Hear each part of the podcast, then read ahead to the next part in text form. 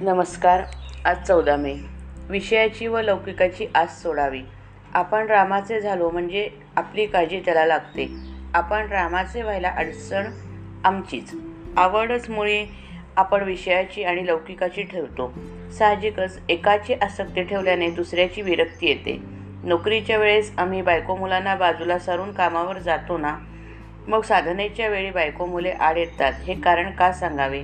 बायको आणि पैका या दोन गोष्टी आमच्या आड येत असतात असे आजवर अनेक संतांनी सांगितले.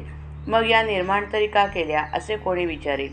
त्याला उत्तर म्हणजे काड्याच्या पेटीने विस्तवही पेटवता येतो आणि घरही जाळता येते.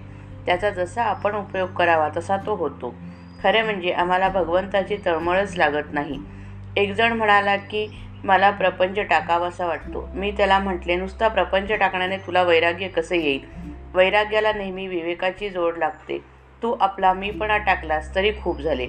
चांगले कर्म आड येत नाही असे थोडेच आहे. वाईट कर्म कुणाला सांगण्याची तरी आपल्याला लाज वाटते पण सत्कर्म आपण अभिमानाने ज्याला त्याला सांगत सुटतो. मागील जन्मी पाप केले होते म्हणून या जन्मी हे भोगतो असे म्हणतो. आणि आता चांगली कर्मे करतो म्हणजे पुढल्या जन्मी सुख लागेल असे म्हणतो. म्हणजे जन्ममरणाच्या फेऱ्यात फेऱ्यातून सुटण्याऐवजी त्याच्यात गुंडाळले जाण्यासारखेच झाले.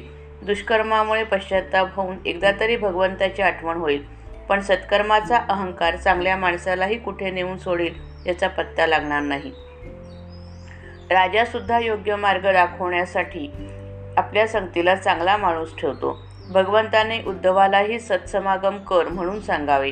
याहून अधिक काय पाहिजे? कडू कारले खाल्ले तर कडूपणाचीच प्रचिती येते. मग विषयाच्या प्राप्तीने जीवन गोड कसे होईल? प्रेम येईल तेव्हा भगवंताची भक्ती करेन असे म्हणू नये विषयासाठी आपण मर मर मर काम करतो आणि तेवढे करूनही सुख लाभत नाही.